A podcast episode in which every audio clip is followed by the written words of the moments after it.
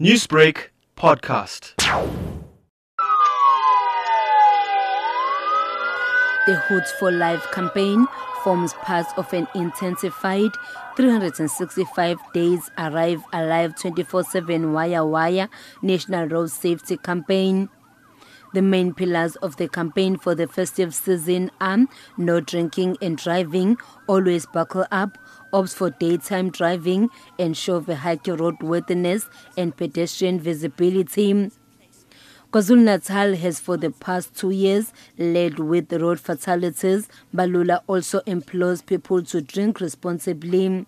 Every year, the, the, the biggest contributor to the road fatalities is the pedestrians. And that is why we're in the township because we tend to ignore people here. And they cross the road illegally and all of that. They do what they do and then they get in themselves into trouble and people die. Uh, but on the road, till this far, I can tell you that the message has been magnificent. Pedestrian deaths accounted for 40% of the 1,600 fatalities during last year's festive season.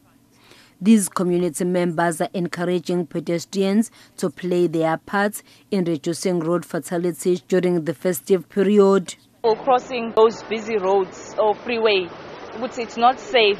Most of the accidents takes place there. And then also, if you are drunk, please stay away from the roads. I think that will also avoid many of the accidents that are happening.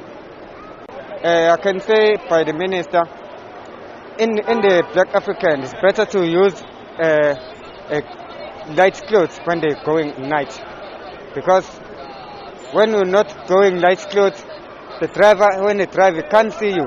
He can just knock you, and after that you're gonna die. Meanwhile, KwaZulu-Natal Premier Sihle Zikalala has encouraged all road users to also follow COVID-19 regulations while they are traveling. We are going to ensure that all people who come to KwaZulu-Natal are adhering to uh, the law and following the regulations, including the protocols of COVID-19. We want to be clear on that. Wearing of mask is not an option.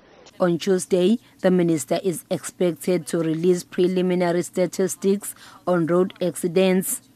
I'm Fanele Mhlongo in Durban.